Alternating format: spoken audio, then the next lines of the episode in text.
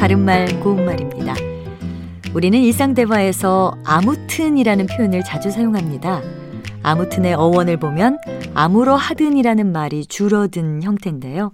앞문장의 내용이나 흐름과 상관없이 화제를 바꾸거나 본래의 화제로 돌아갈 때 이어주는 말입니다.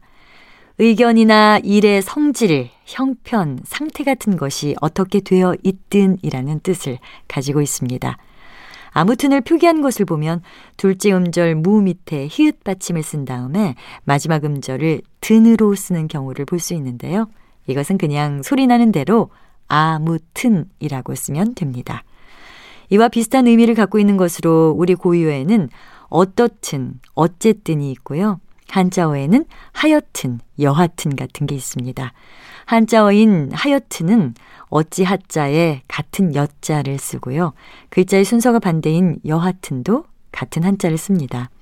이들 표현처럼 하여나 여하가 들어가는 표현으로 하여간, 여하간이라는 것도 있는데 이것은 어찌하든 간에 라는 뜻의 부사입니다. 순서를 어떻게 하더라도 이 두 표현은 모두 같은 뜻을 가지고 있습니다. 또 하여간과 여하간이라는 부사 뒤에 애자를 붙여서 하여간에 여하간에 이런 표현도 종종 들을 수가 있는데요.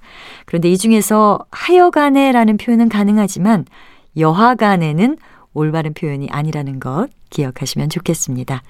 바른말 고운말 아나운서 변희영이었습니다.